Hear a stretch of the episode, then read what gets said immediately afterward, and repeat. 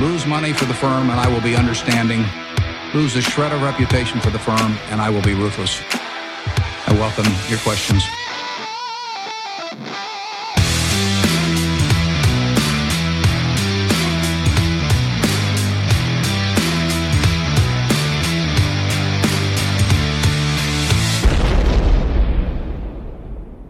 Välkomna till kvalitetsaktiepodden. Det är jag som är Ola.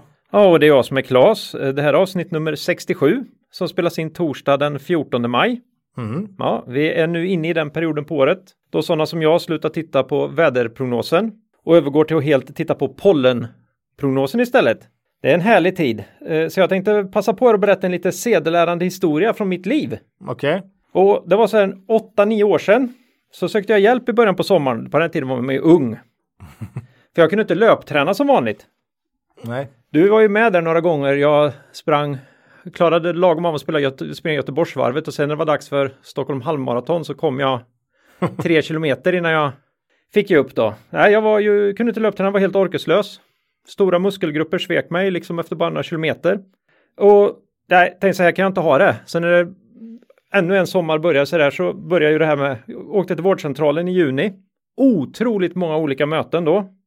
Fram på höstkant, höstkanten där så ledde min hälsoresa mig till allergimottagningen på universitetssjukhuset här mm. i Linköping. Mm. Och det är ju bra att bo i en universitetsstad. Mm. I det läget så hade jag ju lämnat ifrån mig flera deciliter blod i olika provtagningar för diverse fantastiska åkommor som jag inte hade någon. Jag hade kanon, kanonvärden faktiskt då. Okay. Gjort jättemånga sådana här pricktester. Mm. Jag hade träffat hur många allmänläkare, specialistsjuksköterskor, både inom astma och allergi. Och alla tyckte att nej, det här är, det här borde vi kunna fixa. Mm. Innehållet i medic- medicinskåpet växte ju jättemycket under den sommaren där. Ah, tur du inte gjorde det här under corona. Nej. nej, jag fortsatte ju att träna. Aha. Men un- med ständigt försämrade resultat då. Lite bättre började gå igen fram, framåt september, som vanligt kan man säga. Ah. Ja. Så till slut den hösten då, ganska sent på hösten, fick jag träffa en överläkare inom allergiområdet. En riktig gammal räv kan man säga. Så han tittar igenom caset här. Mm. Och då utspelar sig mötet ungefär så här då. Han konstaterar då att de har hittat en hel del nya allergen, allergener här då under det senaste året. Så jag inte hade en aning om att jag var allergisk mot. Jag, jag var ganska rejält allergisk. Eh, jag fyllde nästan hela kartan. Mm. Så det var ju rejält då. Eh, men jag hade jättemycket tur här tyckte han. Mm. Jag var liksom jättelyckligt lottad då. På vilket ja, sätt? Ja men alltså det finns ju moderna mediciner. Och, och sån här precisionsbehandling med kortison gjorde att jag nästan inte hade några som helst symptom ifrån luftvägarna eller ögonen. Mm. Så jag gick omkring och trodde att jag inte hade några så ah. stora allergiproblem men att det rådde fullständigt krig i min kropp. Okay. Och jag skulle bara vara glad att jag liksom inte sov dygnet runt och kunde jobba. Mm, okay. Och det sa han, det var ju mycket på grund av min goda fysik då. Okay. Eh, och då sa jag, det är ju den jag vill hålla uppe då. Jaha. Och då, men då sa han så här att ja men jag har lösningen för dig om du vill slippa problem med löpning under sommaren. Vad tror du han sa? Strunta i medicin. Nej, han sa så här, om man bara låter bli att springa ja. Så får man sällan löpningsrelaterade problem under pollenperioden. Så det var hans ordination också som finns inskriven i, ja, okay. i, i, i min journal. Okej. Okay. Eh, men jag vill ju inte ge mig. Nej. Så jag sa, men jag vill ju löpträna. Mm. Och då sa han, nej. Det ska du inte göra. Okej. Okay. Och sen gick han. så du, så du, har, du, du, du kommer undan de här ja. eh, symptomen hyggligt bra men du kan inte löpa. Det är Nej, det jag, som... jag är ju helt sänkt ju. Ja. Och så då har det blivit golf och sen upptäckte jag att cykling går lite bättre för då använder jag lite mer... Är det sån elcy- elcykel? Ja, det är elcykel framförallt då. ja. Så då undrar jag, du Ola, hur har du haft det med pollen i ditt liv? Nej, jag senast? Har, har lite gräsallergi då, men äh, så det har väl känts lite men inte tillnärmelsevis som, som för inte dig. Inte lika grä, gräsligt som jag har. Nej. Nej. Nej, nej, nej. Men eh, det är helt okej, okay, tycker mm, jag. Det är ja. skönt att eh, sommaren är på väg. Ja, jag var tvungen att ta det här i podden, för i vanliga fall så kan jag ju gå omkring och gnälla om det här med min allergi. Och alla tycker så jävla synd om mig. Ja. I år är det ju ingen. Nej, som så, tycker synd. Nej, det är klart man inte gör. Fan. Det är ju, det är ju coronatider. Ja, ingen får tycka synd om sig själv egentligen. Nej, det, det, absolut det är det som är, men, liksom. Men här i podden är det sån här envägskommunikation. Snyggt, snyggt. Mm. Nej, men jag tycker lite synd om dig, Claes, faktiskt. Det gör jag. Ja, mm. nej, jag är lite seg. Uh, det där jag ville också komma, med, komma fram till det nu när det gäller den här tråkiga delen av inledningen av podden där man måste be om ursäkt. Mm. och ta såna här jobbiga grejer då. Ja, just det. Du har ju en något på ditt samvete från förra avsnittet, va? Ja. Mm, var... I, i, ibland så förolämp, lyckas jag ju förolämpa manliga arbetare inom svensk basnäring. Det, det undvek jag. Det undvek jag, ja, det undvek jag förra avsnittet. Istället ja. så lyckades jag göra, säga att, att Graham, bland ihop Grahams sju kriterier med Magic Formula. Aj. Greenblatts Magic Formula. Det är ett rookie mistake alltså. Ja, det är rookie mistake. Mm. Det är liksom, det är så ovärdigt värdeinvesterare så att det, det är ju som en proffsfotbollsspelare skulle liksom dra frisparken på fel, fel mål alltså. Nej, det är helt galet dåligt. Jag ber jättemycket om ursäkt för det här. Ja. Eh, Graham har ingenting med Magic Formula att göra. Mig veteligen, jag tror att jag satt i min, i min förvirrade hjärna och sökte efter någon så här, något tal som förde samman hans sju, sju punkter. Men jag tror inte det finns något sånt. Nej. Jag vet att jag har gjort massa försök att göra någonting, liksom få fram en siffra. Mm. Men jag är ganska säker på att det inte finns. Utan man får helt enkelt använda sjupunktsscreenern. Och då kan man ju med fördel göra det på Börsdata. Just det. Uh, så att, uh, där kan du ju köra både Graham och Magic Formula och ja. allt möjligt. Så det är ju kanon.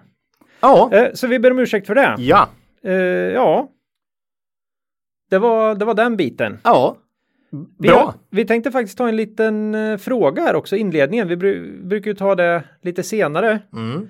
Men uh, den får väl nästan vara lite aktuellt också faktiskt idag. Mm. Det här när, när ska man sälja? Ja, vi har ju dagens fråga idag också som kommer lite senare. Ja. Men, uh... den, den är något helt annat. Uh, mm. uh, men vi tänkte vi skulle ta upp den här gamla godingen igen. Mm. Uh, det är ju väldigt turbulenta börstider. Och en hel del värdebolag har ju varit ganska utbombade. Och så kan man få ganska snabba uppgångar. Mm. Och då sitter man och tänker att nu har jag gjort här femtio till sextio procent i Byggmax. Mm. Jag ska banne mig göra sextio procent till.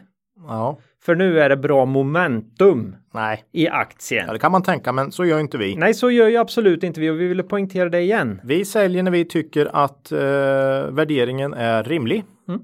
Helt enkelt från att ha varit eh, klart undervärderad enligt vad vi, hur vi ser på caset. Det, det är oerhört sällan att under den här tiden som den här rusningen i aktiens värde har varit som det har kommit någon ny information om bolaget. Mm. Eller från bolaget. Liksom. Byggmax har ju släppt en hygglig Q ett och, och lite sådär, men eh, på lång sikt har ju inte Byggmax... Byggmax... Nej, men den låg ju i linje med det förväntade. Det ja. var ju hela caset. Mm, mm.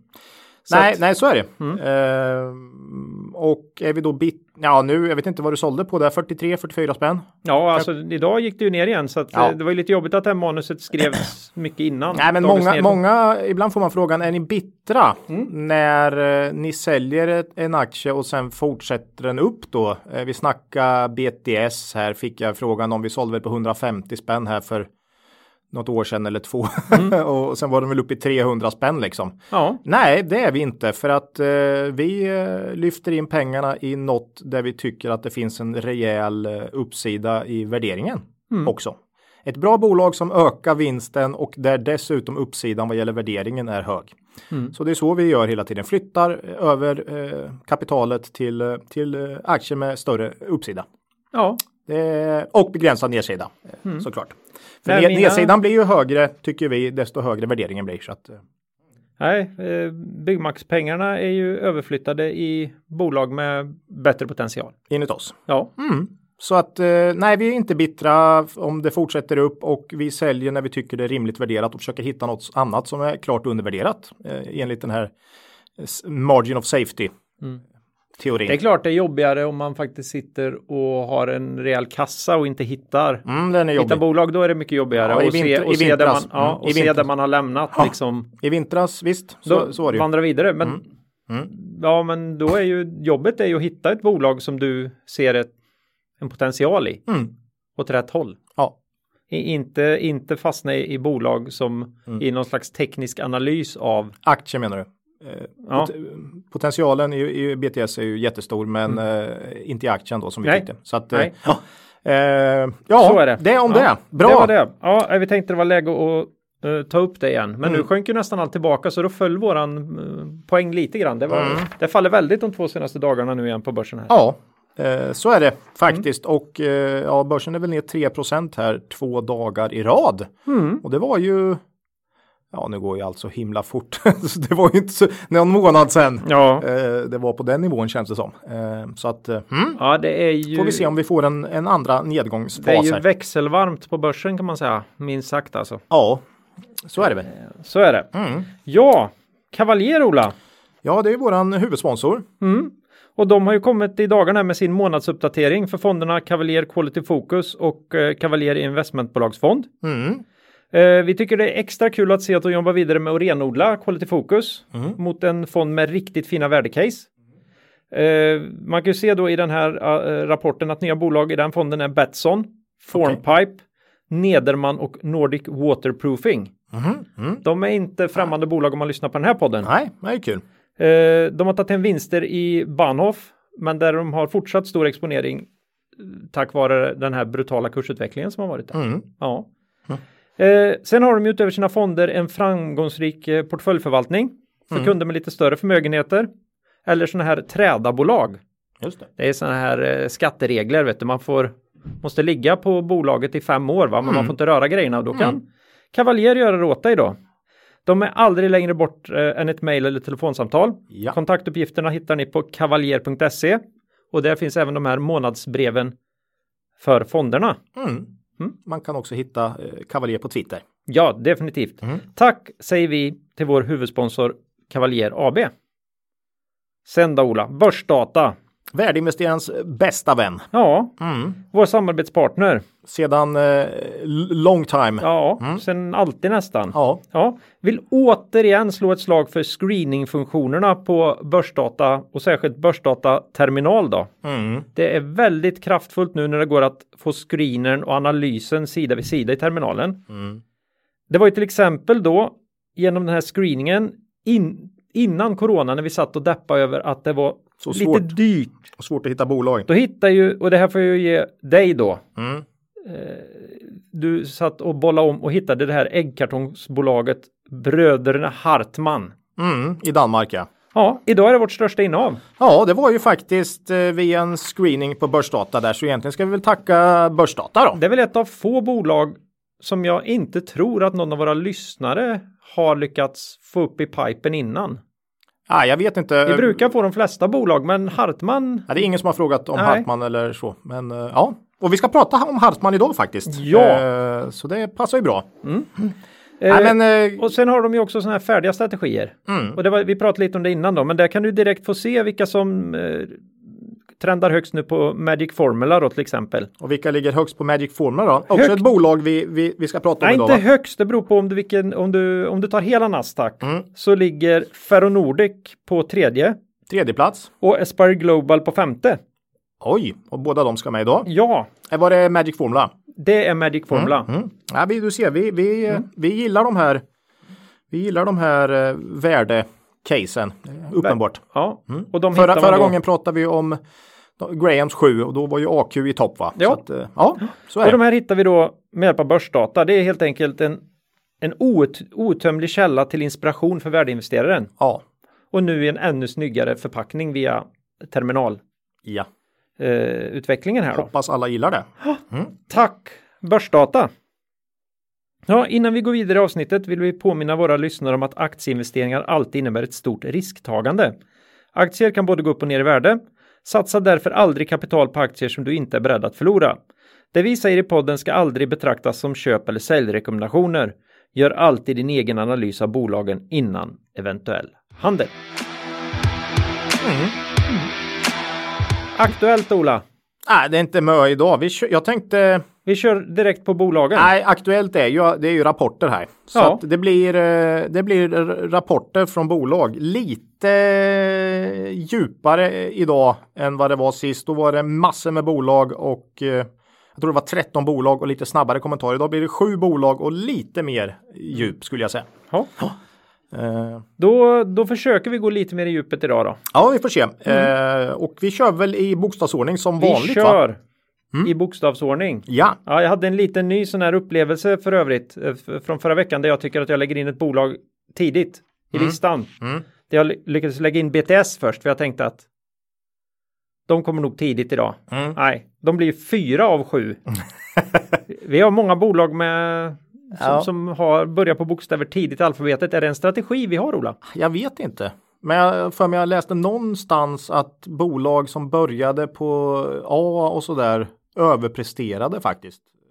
Det var länge sedan, men mm. det kanske att alltså kurs, det kanske är så att man, man, man orkar inte gå igenom hela listan. Nej, man... du börjar där. Nej, det, jag måste köpa aktier idag. Vad ska jag ta? Vad ska jag ta? Nej, vi köper Atlas Copco. Atlas Copco. Ja, och då, när, du, när du då börjar tidigt på den listan, mm. då, då kanske du hittar Academedia. Ja, det gör man ju säkert. Och det gör vi även här på våran lista här idag. Ja. Och det är ju alltså skolkoncernen då som snart öppnar sina skolor i Spanien igen. Eller har de redan? Är det ah. återstartat? Hur går det? Nej, ah, de finns ju inte i Spanien då. Nej! Skit också. De är i alla fall... De är i alla fall... Var med den i avsnitt sextiofem från den sextonde april. Ja! Så det var ganska nyss. Ja, Academedia har ju... Har vi pratat lite om här under vintern och våren. Och man kom med sin Q ett här. Ehm... Omsättning plus fem procent, rörelseresultat plus sju procent. Det faktiska rörelseresultatet ökade mycket mer. Mm. Du vet, vi har pratat E F R S här. Ja. Och en kraftig påverkan, och så är det ju då, va. Det faktiska rörelseresultatet ökade med trettiofyra procent, men lyfts av engångsintäkter och såklart av E F R S. Vinst per aktie sjönk dock, vilket vi har pratat om här under de senaste kvartalen, att vinsten per aktie kommer gå ner eh, mm. under innevarande bokslutsår för Academedia på grund av E F R S. Eh, vinst per aktie sjönk från en komma sextiotre till en komma femtiotre mm. eh, på grund av E F R S. Eh, ak- starkt att de håller emot så ändå. Ja, men eh, det går bra. Un- mm. Verksamheten går bra. Man säger att coronautbrottet har haft omfattande påverkan på verksamheten, men begränsad ekonomisk effekt. Mm. Det vill säga distansundervisning, eh, gymnasier och vuxenutbildningar i Sverige mm. har du ju. Eh, både Norge och Tyskland, som är de övriga två marknader man är aktiv på, så har ju myndigheterna beslutat att skolor och eh, förskolor ska vara stängda, mm. helt enkelt. Eh, och det är klart det har påverkat. Eh, men faktum är att i Norge har cirka åttio procent av Academedias hundrafyra förskolor varit öppna. Men med ett fåtal barn närvarande. För det är fortfarande så att de här närings... Vad heter det? Samhällsviktiga... Ja. Eh, ja, det är olika former av eh, poddmänniskor och så. Ja, eh, ja måste, precis. Ja, ja det, det ja, verkar så. Ja, YouTubers, och, YouTubers och, och poddmänniskor. Ja, ja. Det är de som räknas till det. Det är sådana som vi. Ja, jag fattar. Nej, men mm. eh, det har ändå varit lite barn till de här mm. som har varit på Academedias eh, mm. förskolor.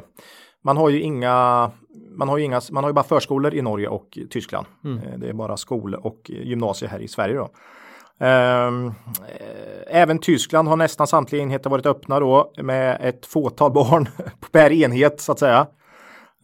Um, man bedömer att den ekonomiska konsekvensen av stängningarna har varit begränsad. Uh, i Norge har föräldra- föräldraavgifter inte tagits ut under tiden förskolan har varit stängd, utan här har istället då finansierats av norska staten. Ja, men det, var, det tog vi ju redan tidigt att, att de kommer ju få pengar, skolpengen och så, det kommer ju... Mm. Men det är inte mm. föräldrarna som betalar. Nej. Här just nu då. Eh, I Tyskland är sju enheter eh, till hälften finansierade av föräldravgifter, och dessa har inte tagits ut under stängningsperioden. Men det är, det är ganska liten påverkan här mm. faktiskt. Ingen personal i Tyskland och Norge har permitterats eller blivit uppsagd. Eh, mm. Så man har, det är lite som vi har sagt här, som vi har pratat om Academedia senaste tiden, att det här är nog ganska... Ett bolag som inte kommer påverkas särskilt mycket finansiellt. Så är det ju av det här. Mm. I Norge är man nu tillbaka med öppna förskolor. Som du säkert vet om du har hängt med i, i media. Då menar du de här man går till när man öppnar förskolan? När man nej. Är hemma? Nej, du tänker på att de har öppnat. Ja, öppnat okay, dagis då. Oh, okay, okay, eller det här man inte får okay. säga nu, dagis. Uh, nej, nej, för det fick pedagog... jag, blev jag väldigt uh, tydligt medveten om av en av uh, min, min sons förskollärare här. Nej, du menar pedagog? I, pedagog, ja. I, I början av hans förskoletid, att det inte var något dagis här. Jag kan se dig klampa in där, Ola. Mm. Mm, mm, uh, mm. Och säga, vad, vad trevligt ni verkar ha det på dagiset. Aj, aj, aj. aj. Aj, aj, aj. Oh. Eh, så är det. Så här är det. Så gamla är vi. Eh, det verkar alltså som att Academedia klarar situationen bra här. Eh, man står fast här då vid att man, det, kommer, det kommer rulla på hyggligt bra mm. liksom. Eh, jag tror ju själv här att man inte kommer påverkas negativt. Kanske något positivt med tiden här med, med tanke på vuxenutbildning och en ökad arbetslöshet och så vidare. Eh, inte alls omöjligt att den skulle kunna få ett uppsving faktiskt. Ja. Kanske i höst. Man, man, ser, man ser faktiskt också att för, eh, vuxenutbildningen har en positiv utveckling nu, men den har varit gan, det är den som har varit lite svag under senaste åren i Academedia, så att det har nog inte så mycket ja, med ju, just det här att göra. Men... Det var ju lite småskandaler och grejer där över mm. att man mjölka, mjölkade pengar för undermåliga utbildningar som riktade sig till nya svenskar och sådär. Ja. Eh, och, för några år sedan. Ja. Det var väl också för några år sedan som den här politiska debatten var som allra starkast vad ja. gäller just eh, ja, privata aktörer mm. inom eh, den här sektorn. Eh, nu var det Academedias tredje kvartal här som redovisades. Man har ju brutet. Eh, mm. Bara ett kvartal kvar för året här. Jag tror man kommer tjäna ungefär tre sextio här i vinst per aktie för i år. På kurs femtiofyra och femtio, nu vet jag inte, rasar ju på ganska bra här idag, så att det är inte säkert att det här är senaste kurserna här nu Nej. direkt. Eh, eh, så ger det P-tal på femton eh, och det är väl lite det som vi har haft som vår målbild eh, vad gäller Academedia. Mm. För så pass stabil verksamhet, tuffa på med tillväxt på höga ensiffriga kanske, fem till tio procent. Eh, För nästa år kanske man skrapar ihop fyra kronor vinst per aktie tror jag, och då blir P E tretton komma sex, då kanske lite lågt kan jag tycka ja, faktiskt. Om man, om man växer så pass. Ja, men inte uppseendeväckande lågt och faktiskt exakt den värdering som Academedia har handlats till i snitt senaste fem åren. Det vill säga Academedia handlas nu ungefär till sin snittvärdering. Mm. Uh, här uh, har vi faktiskt sålt då våra aktier som har gjort uh, väldigt bra Eh, tillskott i vår eh, utveckling här under våren. Ja, det är jättekul. Det här var ju ett defensivt bett. Mm, som har gett tjugofem till trettio procent vinst här under eh, raset. Vilket är ganska offensivt. Mm. Mm. Eh, men vi har sålt här nu. Vi tycker att eh, men det, finns, det finns säkert lite potential kvar och det är ett stabilt case. Jättebra innehav i en bred långsiktig portfölj tycker jag. Men eh, vi ser en hel del mindre, små bolag, små medelstora bolag där ute med med rejäl potential nu. Mm. Eh, och eh, då ska man kanske vikta över från bolag där man inte ser den här jättepotentialen längre. Eh, och eh, nej, vi har, vi har lämnat Academedia här nu och eh, flyttar pengarna till annat. Men, nej, men jag tror bra, att... bra case har det varit här under våren. Vä- väldigt mm. bra. Mm. Alltså det var, jag tror det är ett fortsatt ganska bra coronabett om man, om man vill känna sig hyggligt trygg. Tror jag med. Och vill akta sig för de här riktigt, riktigt svåra konjunkturkänsliga grejerna som kommer. Och det är inte dyrt. Nej. Det är bara inte det att det är sådär jättebilligt som mycket annat nu då. Nej. Men, men det är absolut inte dyrt. Och det är ju kan, inte fel att ha som en hörnpelare i en mer defensiv portfölj. Alltså. Nej. Absolut här, inte. Om man, om en man känner, övervintrar. Det är, en, definitivt. Det är fortsatt en övervintraraktie. Alltså. Ja, ja. Eh, nej men mm. eh, vi tycker de levererar väldigt inline på vad vi har förväntat mm. oss för innevarande år och eh, bra mm. bolag, ja. eh, bra skött, eh, kvalitet, bra historik. Eh, ja. Är de bara i Norden? Och, och Tyskland. Sverige, Norge, Tyskland. Men Tyskland är en, en liten skärva på fem procent. Så att, ja, det var ju det jag fick för mig i min, i min tvistade hjärna att den skärvan var i Spanien. Ja. Det var det jag skulle vara, försöka vara lite rolig. Men Tyskland, ja, det hade de nog öppnar, tur att öppnar, den... öppnar Tyskland upp då, Ola? Ja, det är ju Bundesliga drar igång ja. imorgon här. Ja, ja, men då så. Ja. Då så, det är i Tyskland, ja, de har den lilla skärvan. Mm. Nej, det här mm. är ju så väldigt mycket ditt bolag numera. Mm. Ja, men i, eh. nu har vi faktiskt sålt här då. Mm. Tackar för en kanonbra utveckling här i en tuff börstid då, får man säga. Mm. Vi kommer säkert tillbaka till Academedia. Garant- ja, det kan jag definitivt tro. Eh, ja, det brukar vi göra förr. Alltså, det kommer alltid någon sån här politisk svängning igen då alla blir så här jättenerviga och ja. inför nästa val så kommer, kommer de gå ut igen och säga att nu... Jag kan tänka mig att Academedia kan handlas upp till P sexton, sjutton mm. Mm. Eh, som en defensivt bra bet när allt annat eh, känns jobbigt. Men, och sen, så, ut igen också. Men sen sjunker det ner till P tio, elva, tolv i, lite, i tider när den politiska debatten blossar upp. Mm. Mm. Eh, så att ungefär så. Ja. Um, ja, det var dem. Det om Academedia. Ja, då fortsätter vi med de här bolagen på A då. Ja, apropå Bundesliga öppnar upp, eller? Ja, Aspire mm. Global. Ja. Eh, business to business inom spel om pengar här. Mm. Eh, omdiskuterat förvisso. Eh, plattformsleverantör satsar nu mer på att konkurrera med till exempel NetEnt inom spelutveckling. Mm. De har ju förvärvat här. Ja. Var med och ja, i avsnitt femtiofyra, så det var den fjortonde november förra året. Ja, man det... får söka sig tillbaka till om man vill höra. Förra gången vi tog upp Aspire ja. Global. Så det var en stund sedan. Vi var lite, då var det lite hejdå. Ja, som alla trogna lyssnare vet här så sålde ju vi våra aktier i Aspire förra sommaren här då. Mm. Ehm, då stod kursen i fyrtiosex kronor. Nu står aktien i nitton och sjuttio, nitton och sjuttiofem. Mm. Det är väl minus en sextio procent nästan sen dess. Så att, eh, ja. De Ska, har... kan, man, kan, man, kan man säga att det var rätt att sälja i det läget, Ola? Eh, ja, det känns som att eh, jag är nöjd med det beslutet, ja. Mm. Eh, vi såg ju framför oss eh, en tid då Aspire skulle få väldigt svårt att öka vinsten. Eh, kolla hela betting, mm. alltså kolla Betsson, Kindred, det är ju... In, nästan alla bettingrelaterade bolag har ju tappat under tjugonitton eh, och då är det framförallt marginal. Mm. Inte omsättning kanske, men framförallt marginal. Eh, och Aspire är ju inget undantag här. Eh, och det var väl lite det vi kände då. Eh, skulle marknaden ha tålamod med det här? Eh, ebit sjönk med åtta procent under tjugonitton. Det låter kanske inte så mycket, men det var en acceleration då under H två. Då ebit sjönk trettiosju procent under andra halvåret tjugonitton. Och ja, det var många Betsson och många andra eh, bettingrelaterade aktier som hade den typen av nedgång i resultat mm. faktiskt. Eh, omsättningen ökade dock med tjugosex procent på årsbasis under tjugonitton. Det är svårt att tänka sig, men det var ju ett ruggigt stark inledning på året där. Medans andra halvåret var hyggligt flat då.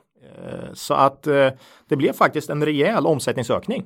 Mm. För Aspire under tjugonitton. Eh, I den nyligen släppta Q ett här då så steg omsättningen bara marginellt. Eh, och ebit minskade med tjugofyra procent.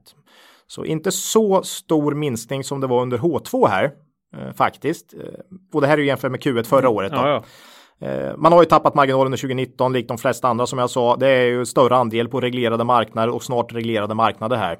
Jag tror det är uppe på sjuttiofem procent för Aspire här. Eh, och... Eh, Ja, det är skatter, det är compliance, man vill... Efterlevnad, regel ja, efterlevnad. Regel efterlevnad. Man vill ju vara den aktör som klarar av alla de här olika eh, reglerna. Och, I olika länder som i, är lite olika överallt. Ja, eh, och det kostar. Dessutom hävdar man att man får något lägre marginal på reglerade marknader med sina partners. Vet inte varför, men eh, man har i alla fall tappat. Jämfört med Q fyra tjugonitton då, så kallat sekventiellt.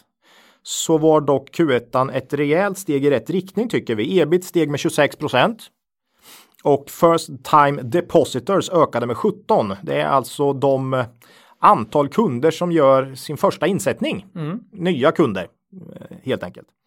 Eh, dessutom då trading-updaten, det vill säga hur har Q två startat? Eh, säger man att det är plus tjugo procent jämfört med snittintäkten för Q ett. Så sekventiellt nu har vi liksom Q fyra till Q ett, Q ett till Q två mm. med en väldigt bra trend här. Det här är ju säkert också positivt påverkat av att folk är mer hemma. Det, det är ju flera ja, som ja. har sett det här. Corona-effekt. Ja, det har man ju sett i väldigt många mm. be- betting-relaterade bolag. Eh, man fortsätter att signa partners och där tänkte väl jag att det kanske skulle bli lite tuffare eh, med tiden här. Många har ju pratat om att ja, men är det rätt med massa små eh, kasinobrands? Och, ja, fast grejen här nu är att man rör sig faktiskt lite uppåt i storlek. Har du sett? Mm. Du har ju också lite ja, koll på Aspire. Och, definitivt. Eh, istället för små och medelstora, medelstora och ett antal även ganska stora partners. Man har ju gjort ju ett ganska rejäl, ett, ett ganska tydligt strategibeslut då. Nu tiden känns ju helt vill nu här, men är det ett och ett halvt år sedan så länge sedan när man sa att man ska nå man satte de här intjäningsmålen mm. och sa att vi ska städa ut små, då, små dåliga bolag. Mm. Och, från sin egen menar du? Ja, från mm. sin jo. plattform. Mm. Och sen också försöka ta då... Något större. Ja, vad kallar nivå två. T- tier ett är man inne på nu ja. faktiskt också. Någon. Alltså de här allra största bo- bolagen då. Ja. ja. Mm. Och det verkar ju... Och mm. sen har man ju ständigt letat förvärv och det har man ju också lyckats med då. Ja, mm. precis. Så att mm. nej, man, man, man kör ju på sin strategi. Ja. Om man fortsätter signa partners och antalet är nu uppe i fyrtiosex stycken. Mm. Eh, man verkar röra sig mot större aktörer då. Så att av de här fyrtiosex så är det förmodligen en större snitt mm. storlek, ja. storlek på dem också. Mm. Man fortsätter tappa i Norden. Norden är ju det riktiga sorgebarnet. Nordics. Nordics. Norden är nu nere på tretton procent av omsättningen och det är liksom... Sverige måste ju vara försvinnande lite nu. Mm. Eh, det är ju bara en, en liten skärva av Norden här på något sätt. Så att, eh, ja. Det kan ju bli en rejäl bit av kostnadsmassan då om det blir böter här för. ja, mm. ja, jo precis. Karamba, jag, tror, deras... jag, jag tror inte man lägger särskilt mycket fokus på Sverige för tillfället. Nej. Men man har inte dragits ur och man tror kanske på att långsiktigt kan det bli något där. Mm. Eh, man ökar dock på alla geografiska områden man rapporterar på. Mm. Alla andra, ja, ja. förlåt. Eh, Utom Nordics. Ja, jämfört Nordics. Med Q ett tjugonitton då. Ja. Eh, och där ökar man ganska rejält. Och det här är alltså jämfört mot ett bra kvartal tjugonitton då. Mm. Det var ju bästa förra året. Då hade inte riktigt de här regulatoriska effekterna slagit igenom än, va? Nej. Eh, U K and Ireland plus tjugosex procent. Övriga Europa plus sju. Eh, övriga Europa är klart störst här. Eh, det är en stor kaka där. Mm. Och sen övriga världen plus nästan åttio procent. Så man rör sig geografiskt utåt och det är också något man har haft för att öka sin omsättning, det vill säga geografisk expansion då. Sen gjorde man det här förvärvet, som du sa, i höstas. Spelleverantör PeriPlay som gör spel helt enkelt och levererar spel. Det är ju en konkurrent till NetEnt helt mm. enkelt. Förvärvet verkar bidra bra. Det här är ju något som vi också varit lite osäkra på. Vi har inte sett förvärv riktigt från Aspire. Nej, och de har ju varit så himla försiktiga. Vi intervjuade mm. ju Sachi, mm. vd här för över ett år sedan. Och redan då var ju frågan, när tänker ni? Nu har ni, nu har ni ju tagit det här, det här, obliga- ja, det här ja. obligationslånet liksom för ja. förvärv. Och så förvärvar man inte. Det är lite märkligt. Ja. Ta på sig räntekostnader mm. då. Mm. Och han sa att det måste vara en perfect match. För vi, vi är små, vi, mm. vi får inte göra fel. Liksom. Nej, nej. Och det man ska komma ihåg är att de har, sen innan har de haft en egen, eh, sen tidigare en ganska stor hög med egna spel. Ja, var väl tvåhundra stycken. Ja, nu, nu kan man ju liksom kasta in det i samma, mm. i ett nytt affärsben här. Mm. Man kanske kan växla upp lite på, på det man redan hade. Mm. Han kallar ju det sin hidden asset. Jag var lite tveksam till... ja. Värdet i den där. Ja, asseten. Mm. Asseten, men nu är frågan om inte ja. det är någonting på G där. Nej, men alltså nu har vi sett två kvartal här huh? i stort sett. Mm. Q ett var ju, det ser bra ut för PeriPlay. Mm. Och ebitda-marginalen är ju klart högre, alltså rö- marginalen är klart högre än Aspire i övrigt. Ja. Den är uppe på tjugofem procent och ebitda-marginalen i, i PeriPlay. Mm. Eh, så att, eh, nej. Det var nog så här efter relativt kort tid så ser det ut som att det här var ett bra köp. Mm. Eh, PeriPlay har också signat åtta åtta åtta i New Jersey. Det är ju en tier one, det är ju en stor ja, aktör. Ja, herregud. Och dessutom insteg i U S A här då. Eh, så att, nej, jag, jag tycker PeriPlay, eh, eh, nej det verkar rätt helt enkelt. Och det var viktigt för oss. För kan de inte förvärva då blir det alltid lite jobbigare. Um, nej, vi tycker en hel del här tyder på att det går åt rätt håll faktiskt för Aspire nu. Uh, vilket i och för sig gäller flera aktörer i branschen. Det har ju mm. blivit ett uppsving. Man ser att tjugonitton var ett mardrömsår. Mm. Uh, och det blir lite bättre i år helt enkelt. Det ser ut så. Dessutom har pandemin också gjort att uh, fo- mer, folk spelar mer. Ja, helt enkelt. Så att du har saker som går åt rätt håll mm. nu. Vilket definitivt inte var fallet under tjugonitton då. Eh, vi tror att Aspire kanske kan göra en vinst på tre svenska kronor för tjugohundratjugo. Om no- man är... Nej, det är nog, no. s- säg noll komma tjugofem till noll komma tre euro. Ja. Och så räknar de det till svenska kronor med tio komma sextio eller tio komma sju. Ja, men säg kanske ungefär runt tre. Ja. Uppskattningsvis. Kurs nitton komma sjuttiofem, P E sex komma sex. Mm. Eh. Det spelar nästan ingen roll för det är skitbilligt hur det här räknas. Jo, precis. Nej, men det är ruggigt lågt värderat här. Eh, bolaget håller dessutom fast vid sina mål för tjugohundratjugoett om tvåhundra miljoner euro i omsättning med en ebitda-marginal på sexton procent.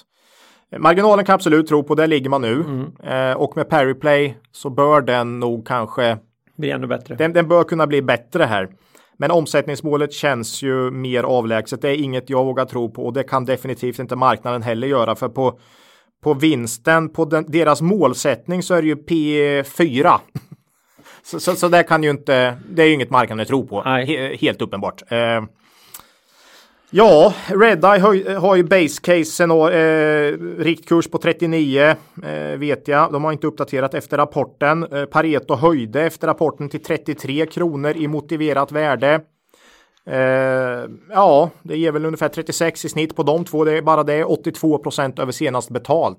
Ja, eh, för du kan köpa den just nu för tjugolappen. Ja, under tjugo spänn. Under tjugolappen? Ja, nitton komma sjuttiofem var det nu när jag gick in. Det, eh, det, dessutom den här skattetvisten i Israel som har varit ett stort orosmoment för oss. Vi har mm. pratat om det varje gång vi har pratat Aspire. Ja. Den är nu settlad eh, ja. och Eh, togs i redan tog, i Q fyra. Togs i Q fyra. En ja. rejäl smäll. hundra miljoner någonting. Ja. Eh, så den oron är borta. På nuvarande nivåer här så tycker vi att nej, eh, det känns som att det ska mycket till för att inte det här ska vara eh, vara liksom att, att, du ska, att det här ska vara för dyrt. Ja, ja. Eh, vi tycker att det är bra potential i Aspire Global nu. Och med den här positiva trading-updaten för Q två och, och så i ryggen så mm. har vi faktiskt köpt tillbaka våra aktier här som vi sålde förra sommaren. Det är mm. nästan ett år sedan. Jag tror vi sålde i maj, juni förra året. Ja. Nu... Det, det stora jobbet var ju att få tillbaka exakt de aktierna också. Nej, jag tror faktiskt vi har köpt tillbaka mer för vi, mm. aktien är ju ner sextio procent. Så ja. att vi har ju fått mer antal aktier nu så att säga. Eh, För pengarna. Ja, eh, mm. det här är också ett bolag som inte bör påverkas negativt av corona här. Och det känns ju... Fan, det är ju som de här som inte påverkas av bensinpriset. För de tackar alltid för en femhundra spänn, va? Ja, den är bra. Den, den är du kör bra. Alltså samma grej här. Den är bra. Är det en? Ja, det är en, klassi- en klassiker. En klassiker, en klassiker. Ja, ja. Ja. Nej, men vi har köpt tillbaka Aspire här. Um, det är ett litet bolag. Aktien är ganska ryckig. Men uh, nej, vi är beredda att hålla på den här nivån nu. Uh, och bara ja, ja. vänta. Får vi se. Men vi tror men det att... kan bli billigare. Ja, ja, ja. Herregud. Du, du har ju sett hur den här aktien har rört sig. Ja, så att, uh, det är inte G fem, men, men bra nära liksom. Uh, mm. Så att... Uh, Ja, nej men vi har köpt eh, tillbaks våra, in, ja, våra Aspire Global-aktier här. Ja. Ehm, så får det vara. Huh? Det är inget jättestort innehav i portföljen, men eh, tillräckligt. Ja, ja. Det ska vara in- roligt att hålla på med. Det Aktier. var dem. Mm. Då hoppar ja, vi vidare. Det är Aspire Global. Ja, trevligt. Eh, mm. Då tar vi några andra som man har hört mycket om i podden här. Bahnhof. Ja, verkligen. Ja, stabilt bredband åt folket. Mm. Blir det någon datahall här? Undrar vi? Ja, det vet man fortfarande inte riktigt. Nej, vi pratade om, om avsnitt sextioett, tjugonde februari. Nej, det här måste senast. Vara ett av de bolag vi pratat mest om i podden. Eh, ett bolag som vi alltid gillat är med i alla våra tre buy and hold-förslag ja. i, i våra buy and hold-portföljer då. Eh, jag släppte en Q ett här som var jättebra, eh, men väldigt mycket in line med förväntningar. Ja, sin egen helårsprognos. Ska man uppnå det man har sagt så bör det landa här ungefär. Och vi hade gissat på noll komma trettio öre och det blev exakt noll komma trettio här. Så att, eh, ja, inline. Eh, aktien gick, har gått väldigt starkt på slutet, ska sägas. Eh, så marknaden tyckte nog, jag vet inte vad marknaden hade förväntat sig riktigt. Att de hade nog kanske inte förväntat sig att, att Bahnhof skulle klara sin prognos. Eh, möjligt. Eh, omsättningen plus fjorton, ebit plus trettio eh, i Q ett. Prishöjningar från och med halvårsskiftet tjugonitton har ju fått tydlig effekt här. Eh, man har eh, ett bolag som säkert kan påverkas nästan positivt av den här nuvarande situationen i, i, i Sverige. Alltså det är ju det är alldeles uppenbart att ja. de måste. Jag har ju själv suttit och jag har själv varit in och tittat på vad det kostar och, och uppgradera. Det räckte ju med att vi var hemma, mm. hade en dotter som hostade lite och fick vara hemma mm. samtidigt som vi jobbar hemma mm. eh, och skulle sitta i två parallella videomöten. Det var ju Ja. Nej, det var, ju, det var ju min router som hade, eller router var det inte. Vad det, var inte ba, jävla, det var inte Bahnhofs fel. Nej, bredbandskonvertern. Okay. Jag har ju köpt, jag har köpt den för liten. Mm. När jag snål. Mm. På den tiden vet du, som du ska ha en sån här en gigabit. Mm. Jag sa, i, i pip att jag betalar tio tusen extra för en en gigabit. hundra megabit räcker gott mm. till mig. Mm. Tills vidare. Fel. Ola, fel. Ja. Ja. Vad tog du då? Nej, jag, jag, hundra gigabit hade jag ju redan kunnat få mer. Nej, okay, det gick okay. inte att okay. ja, maxa. Ja. Nej, för bedrövligt. Ja, jobbigt. Men, och jag tänker att andra som varit inne och tittat, mm. då har de ju kunnat femhundra. Det var, inte, det var inte jättemycket dyrare heller. Nej. Så att jag tippar att folk mm. har en mm. del. Graderat har, upp lite. Ja, två eh, och, stycken som sitter där och kör parallella videomöten. Mm. Och, dessutom, och, och barn. Pri- mm. och dessutom prishöjningar då mm. nu. Och mm. det märks ju på fakturan hemma. Det är inte dyrt, men det har ju, man ser att den är högre än för ett år sedan. Mm. Helt klart. Ja. Eh, Var det där en lynchning? Ta, ja, det, ta inte det jag sa på allvar överhuvudtaget. Förmodligen är det precis tvärtom. Det finns massor med effekter ute som man inte... Ja, det var en lynchning. Ja, det var... Men, uh, jag man jag ska inte den... trade utifrån saker man upplever i sitt eget liv. Nej, det, det, det är så dåligt. Är, så är det ju. Mm. Eh, ja, helårsprognosen här som man uh, har kommunicerat borde ge, om jag har räknat rätt, en trettio vinst per aktie om man prickar den. Mm. På kurs trettio spänn ger det P E tjugotre. Eh... Bolaget dock starka finanser, E V-ebit kanske då sexton mm. någonting. Det är ju inte, jag tycker inte det är jättedyrt faktiskt med tanke på den här fantastiska historiken. Men nej, men jag tycker det... väl det är rimligt. Ja. Jag tycker det är rimligt nu eh, värderat, och vi har gjort som i Academedia här. Tacka för en väldigt bra kursutveckling i Bahnhof under våren och sålt våra aktier. Vi tycker att eh, Att det nu är rimligt värderat, helt enkelt. Från att ha varit klart undervärderat på tjugo, tjugoett, tjugotvå kronor. Eh, men som Academedia, alltid kanonaktie för eh, köp och behåll portfölj. Eh, tror mycket på det här bolaget på lång sikt. Ja. Men, men eh, nu, nu P, tycker vi... Över det, P tjugo. Finns an, ah, det finns annat som eh, känns eh, mer intressant nu. M- mycket som har tappat väldigt mycket. Bahnhof är plus tjugo procent i år, ska sägas. Och... Eh, Om vi tar Aspire här så var väl de minus trettio någonting. bara, mm. bara en sån sak. Mm. Uh, ja. Så, och minus sextio procent sen vi sålde då. Mm. Så att, nej, man, man får jämföra helt nej, enkelt. Men det kan också vara en, en, en annan sån här, en annan sån här riktigt stabil pelare i en defensiv ja. portfölj i, genom en sån här kris. Ja, Academedia eh. var väl oförändrat i år ungefär, mm. kursmässigt. Så att, nej, det... Men vi tror inte på någon stor... Nej, det finns inte någonting som kommer hända som är i, i bolaget som motiverar nej, det, ett ägande just nu. Nej, inte för oss. Hy, hyggligt rätt värderat tycker jag. Och sen en viss risk med det här elementet. Ja, också, det, det är ju inte en kicker för oss utan nej. bara en risk. Ja. Uh, vi, Så att, uh, nej, det där är inte bra. Ja. Vi, har, uh, vi tar en paus i Bahnhof då, ja. helt enkelt. Uh, tacka för en fin utveckling här under våren då. Ja, ja. Fantastiskt. Trevligt. Sen, en gammal goding. Ett annat bolag vi har pratat väldigt mycket om. Nu kom det här bolaget som jag ville haft direkt då. Ja. B T S. Det här är alltså börsens finaste bolag med, bolag med du, V D Henrik Ekelund. Ja, vi hade ju med er på. Och nu kan li- man ju ta en ny grej. Ja. De har satsat mycket på online-lösningar mm. de senaste åren. Ja. Har de fått betalt nu i coronatider kan man fråga sig. Uh, jag, jag orkar inte ens gå tillbaka så långt för att se när de var med. Jaha, är det så pass länge? Oj. När, när de var med senast. Ja, nej, B T S lyckas bra med video. Ja, men alltså... Det, det, oh, vad ska jo, man säga? Vi tog dem ganska nyss, fast på kul, för att se vad som hände i B T S. Då hade de ju P trettiofem eller något, trettiofem eller något, så de har varit med ganska nyss. Men de har gått ner från trehundra spänn till hundrasextiofem mm. eller något, ja. Så att de har ja, tappat rejält. Mm. Ehm, ja, B T S, eh, klart man drabbas här. Ehm. Man, ska, man vill alltså samla ganska mycket människor i, i inomhus från olika delar av ja, en U S A. Företagskoncern ja. i ett rum ja. där man ska sitta instängda ganska länge, mm. dela joltkolaburkar och spela olika typer av affärsspel mm. live för att, för att testa si, bolagets strategier. Är det, är det det man gör? ja. Det, det, hur känns det? Ja, Räcker men, det med munskydd där för att få fortsätta nej, med... Nu, nu ska vi säga så här. Det, en hel del affärer har drag, flyttats på framtiden, så kan vi säga. Har det blivit så? Eh, ja, det sa eh, Henrik Ekelund i, i, på morgonens conference call här. Mm.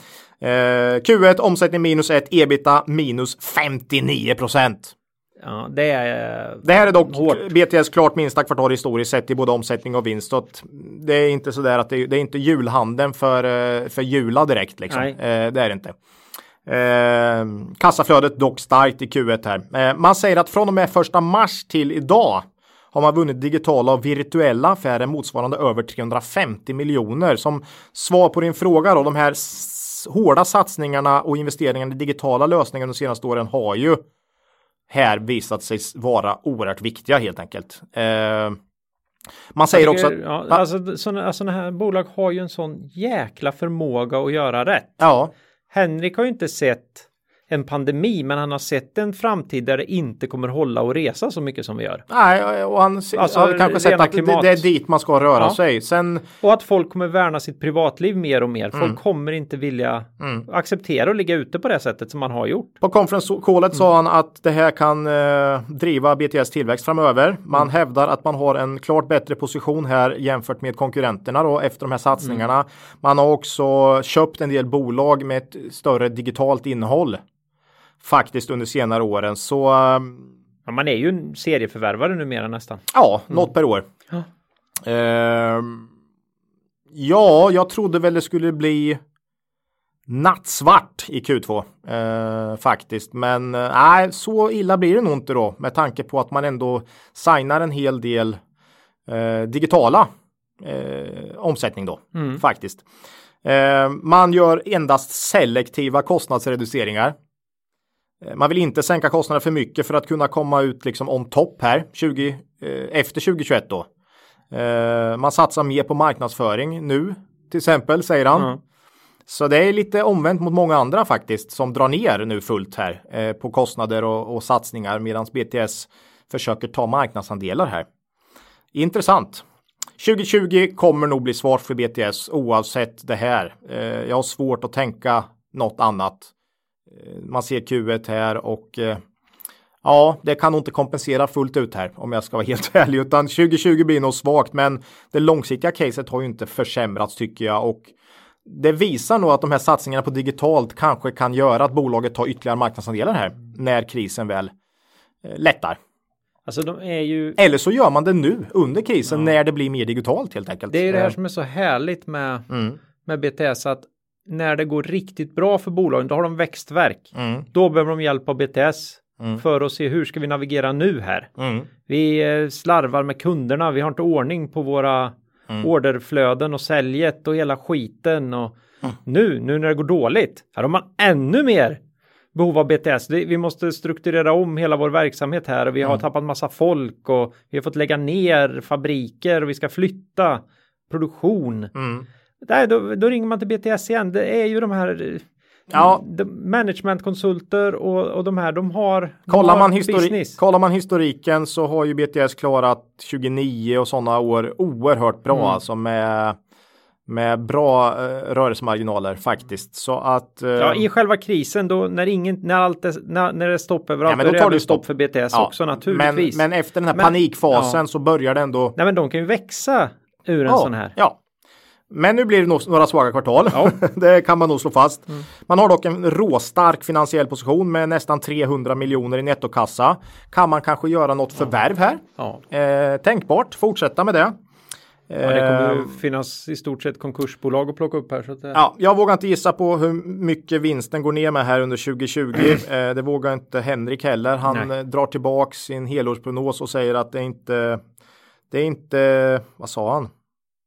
Det är, inte, det är inte meningsfullt Nej. Att, att göra en prognos just nu. Eh, alldeles för svårt. Eh, P tjugofyra på senaste fyra kvartalens vinst. Eh, och det är ju ganska bra kvartal då, förutom Q ett här nu då. Så det är ju ingen lågt värderad aktie trots att den har kommit ner så mycket. Den var ju hiskligt högt uppe här. Eh, vi fick ju verkligen marknadens gunst här mm. under tjugonitton. Det var ju ja, extrem uppgång ju. Ja, först... Eh... Först eh, satt vi bara och skrattade när vi tittade på, ja. på kursgrafen, och sen var den ju uppe i den nivån att vi nästan började gråta lite. Ja, det, det, det var, det, det, det, inte var roligt, det inte var roligt längre. Nej. Liksom. Ehm, ja, mm. nej. Men nu är vi tillbaka på... Mm, P tjugofyra på senaste, men vinsten mm. ska ner också nu. Ja. Så att, men, men samtidigt, jag tror det kan bli ett, det skulle kunna bli ett intressant läge under tjugotjugo att fånga upp eh, B T S till en långsiktig portfölj igen. Eh, om marknaden... en negativ eh, faktiskt. Eh, för det är ett lika starkt långsiktigt case som, som alltid tycker jag. Mm. Eh, vi äger inga aktier fortsatt här, men eh, mm, vi får se. Ja, det kanske, kanske kommer kan komma in i, i en podd under tjugotjugo. Ja, eller i en portfölj snart igen. Mm. Det vore ju roligt. Ja.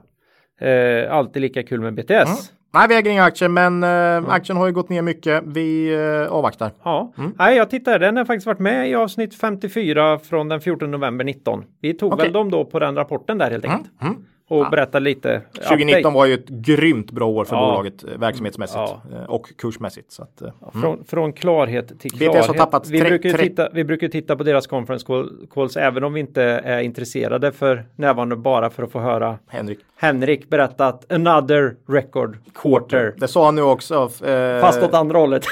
Nej, han sa för att eh... vi har ett oavbrutet. En oavbruten... Nej, jag vet inte, han pratade om att det var ett exceptionellt kvartal. Ja, just det. Men han sa först att vi har haft en serie med tjugo Kommer kvartal inte med ökande...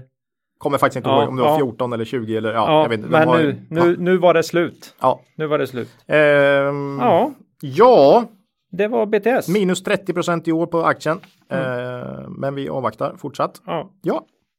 Gåvor. Ola. Mm, ja, vi är ju inte sådär att vi vill fylla podden med massa reklam. Nej, och, är, och ärligt sagt så är det inte lätt att hitta eh, bolag vi kan tänka oss att stå för. Nej, vi, har ju, vi har ju några, vi har ju två eh,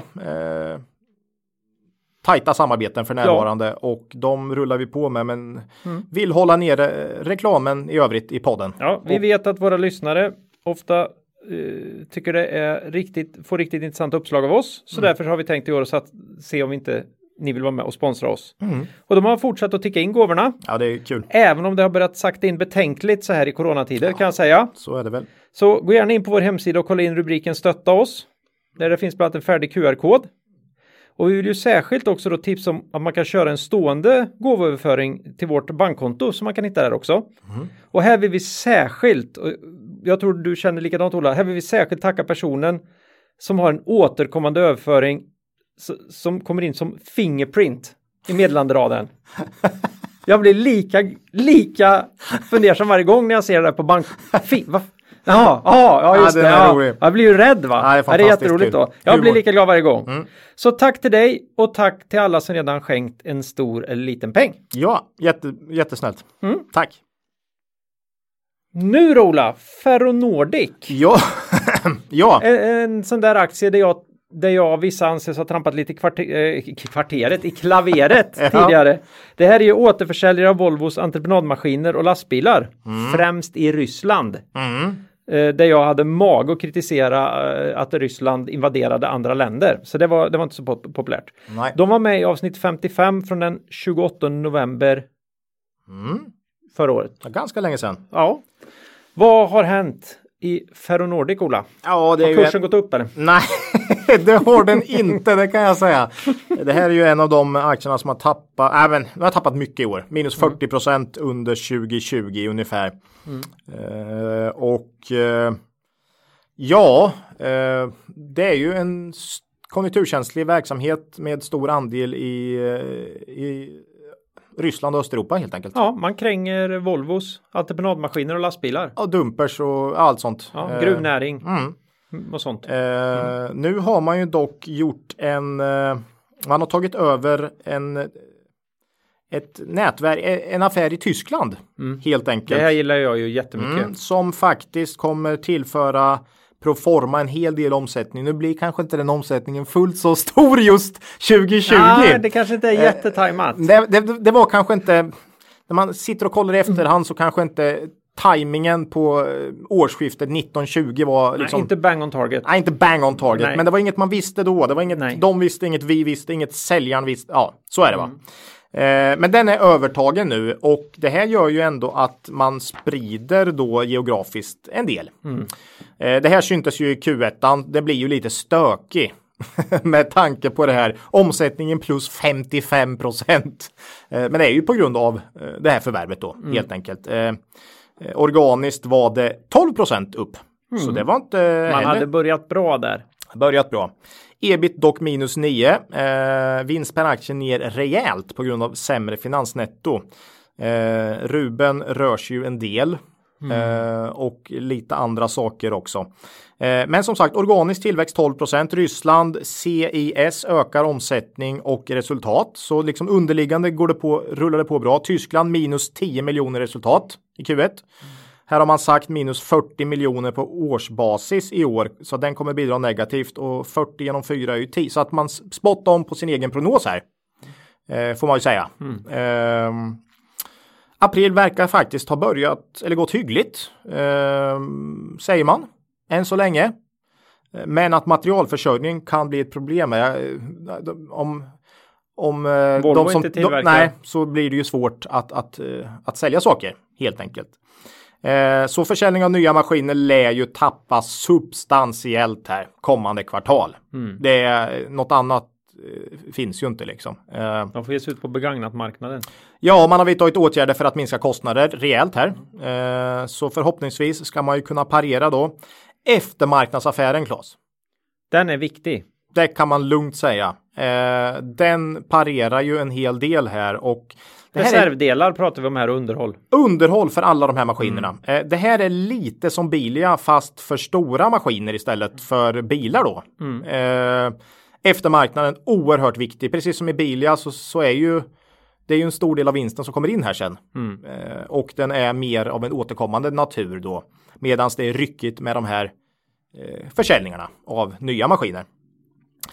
Tysklandsförvärvet i vintras sprider riskerna lite här, även om det inte var den bästa tajmingen så här då i efterhand såklart. Um, ja, A B G kom en uppdaterad analys i morse. Här såg jag, där tror man på vinst per aktie på drygt tio kronor för tjugo tjugo. Mm.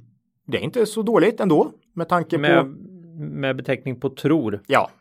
Eh, för tjugo tjugoett tror man att man ska kunna tjäna ungefär, eller drygt tjugo kronor faktiskt.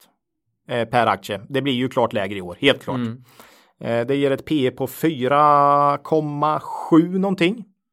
Det är ju som på Buffetts tid när man liksom ja. letar bolag i den häraden. E V E B I T tre komma fem på mm. den prognosen för tjugo tjugoett. Nu ska vi komma ihåg att det är A B G:s prognos här då. Men det är inte orimligt. Jag tror man tjänar sjutton, arton något sånt kronor per aktie förra året. Så att det är inte helt omöjligt om Om världen kommer tillbaks. Um, ja, marknaden tror bevisligen inte på att Ferro Nordic kommer klara den här krisen. Annars hade det inte varit den här värderingen. Ryssland påverkar också rubeln. Eh, osäkerheter, helt enkelt. Olika, uh, olika former av politisk risk där. Ja, mm. men vi tycker den här Rys- Rysslandkrisen tjugo femton visar en del på att bolaget klarar av att hantera tuffa situationer. Då tappade nämligen Ferro Nordic trettiosju procent i omsättning. Oljepriset havererade ju då och det var väl, man gick in på Krim och det här tjugo fjorton. Ja, ja. Och, eh, men vinsten påverkades inte särskilt mycket. Eh, man klarar av att hantera stora omsättningstapp helt enkelt. Mm. Så ja, vi tycker ändå man har en historik av att klara att parera hyggligt. Så att det kanske inte är helt fel att A B G tror på en hygglig vinst ändå. För, även för tjugo tjugo då.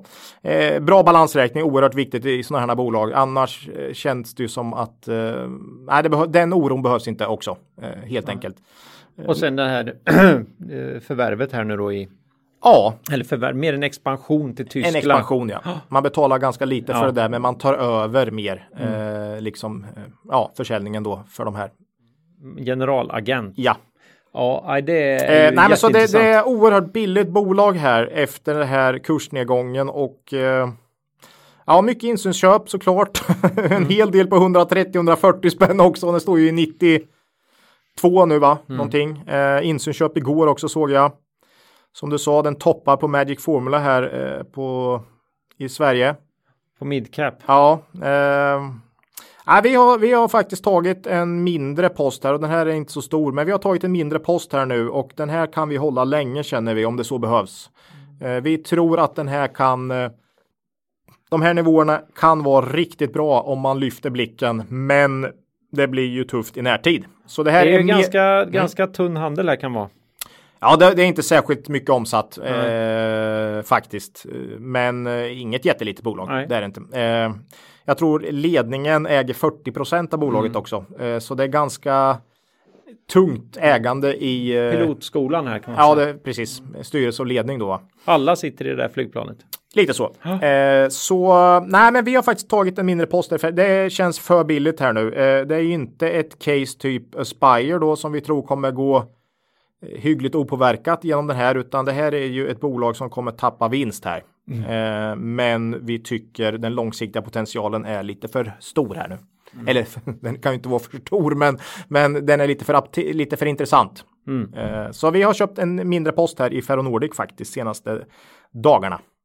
Ja, och blir den ännu mer hatad på de här ja, dåliga kan... rapporterna som ska komma, då kan man köpa, upp. köpa mer. Eller så ligger man bara kvar och väntar tills det ja. blir något sån här normala tider. Ja. Igen. Mm. Men eh, är jätteintressant med nytt bolag i vår egen portfölj här mm. också. Mm. Eh, ja, så absolut. Är det. Jag har kommit ner lite från, från mina höga hästar och mm. tycker att eh, jag kör ingen egen sån etisk Nej. På, på olika eh, skurkstater, utan jag Precis. Jag, jag ligger lågt där, kan man säga. Mm. Mm.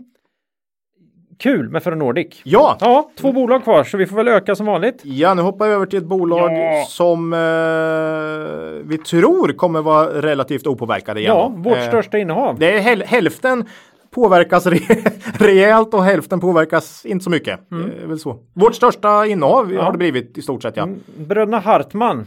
Danska. Som jag, som jag inte vågar ens låtsas försöka uttala på danskarna för att inte stöta, stöta mig med dem. Nej. Det här är en äggkartongproducent som turligt nog, nog lägger äggen i olika geografiska korgar. Ja. Eh, och då är ju frågan, överlever de den här eh, hyperinflationen i Sydamerika? De var med jättenyss ju i avsnitt femtionio från den tjugotredje januari. Vi har ju slagit rejält runt den här det ja. bolaget senaste, kan man säga. Precis, då berättade vi att vi hade investerat här i, ja. i Bröderna Hartmann, och den positionen har vi ju kvar faktiskt. Det här var ju, som du sa, framscreenat på Börsdata. Mm. Det här bolaget som vi sen började läsa på om och gjorde ett köp i. Och Hartmann är upp tio procent i år, så att har ju också varit en av de här som har gynnat portföljen. Det är ju mm. mycket som har gått dåligt, men... Mm. Men här har gått bra. Ja, jag vet första gången du berättade om Bröderna Hartmann för mig. Då hade vi liksom pratats vid, kände jag, typ kvällen innan. Mm. Och så, så hade vi morgonmöte. Och då berättade du om Äggarton. Det här bolaget som, det, som att det var det enda. Du måste ha dygnat där nästan. Det var oerhört vad du blev. Ja, jag blev väldigt fascinerad av mm. ett bolag med den typen av stabil verksamhet. Som levererar så pass bra och som har så låg värdering. Med, med så... vad ska jag säga, med ägare som är så inne i ja, det, verksamheten också. Det, och det är väl både positivt och negativt. Det är väl sextio procent på en hand här. En ja. stor... Fast det brukar vi gilla.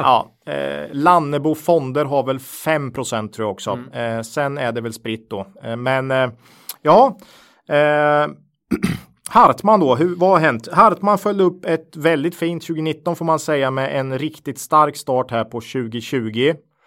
Eh, man gjorde ju, det var ju på valborgsmässoafton faktiskt här som man höjde sin, sin årsguidning redan efter mm. eh, så kort tid på året. Mm. Eh, så jag hade väl på känn att rapporten skulle bli bra här. Ja. Eh, annars hade man väl inte vågat höja då.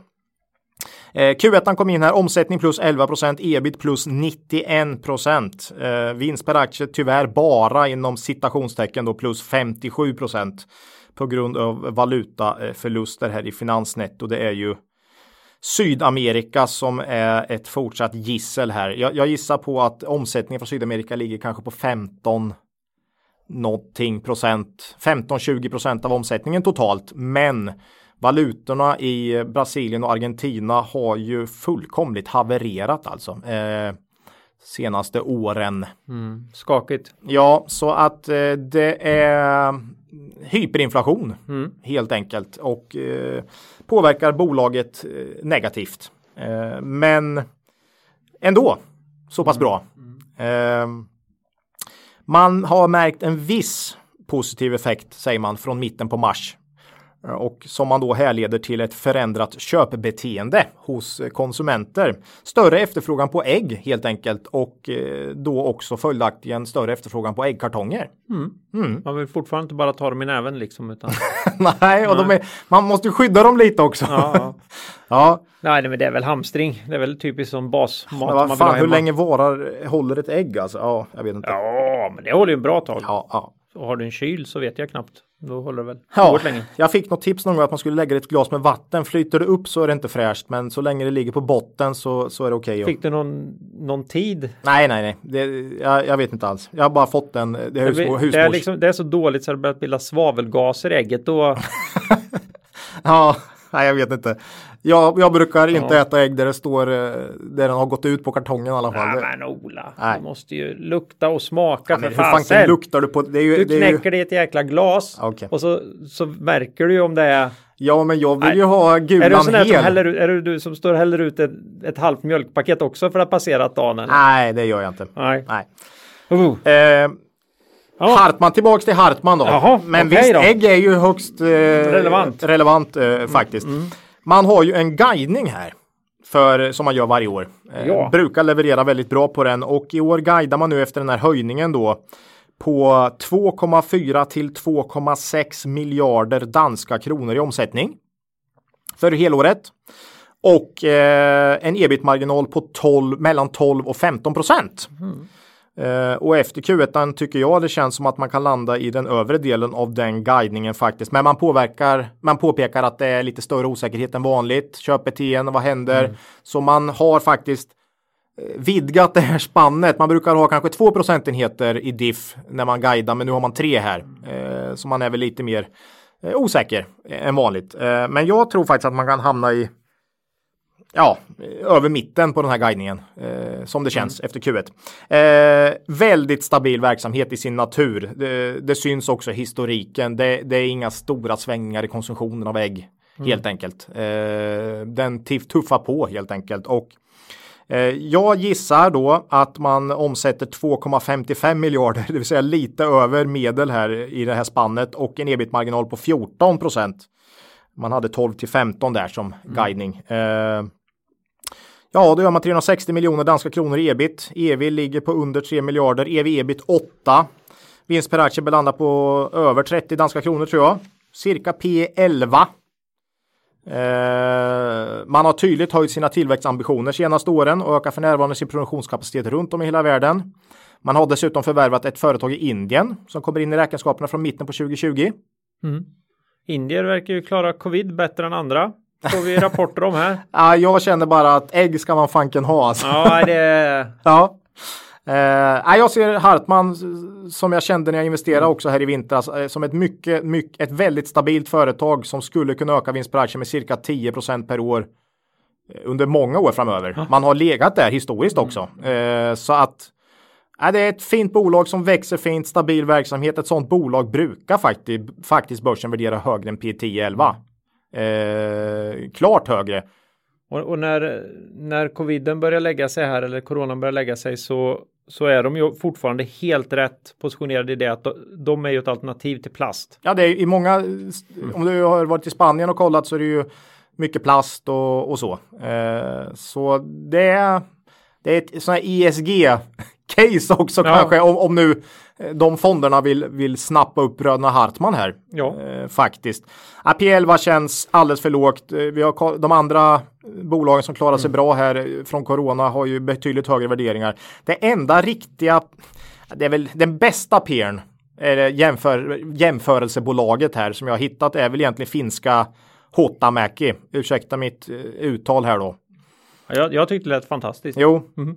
Eh, det är ju också förpackningar mm. och, och sånt. Man har ju en hel del precis samma produkter som mm. som Hartmann också. De har snittat P nitton oavsett om man kollar tre, fem eller sju års historik här. Eh, och så har du P elva här då. Eh, nej, miljövänliga förpackningar. Eh, nej, det här är vårt fortsatt bästa case.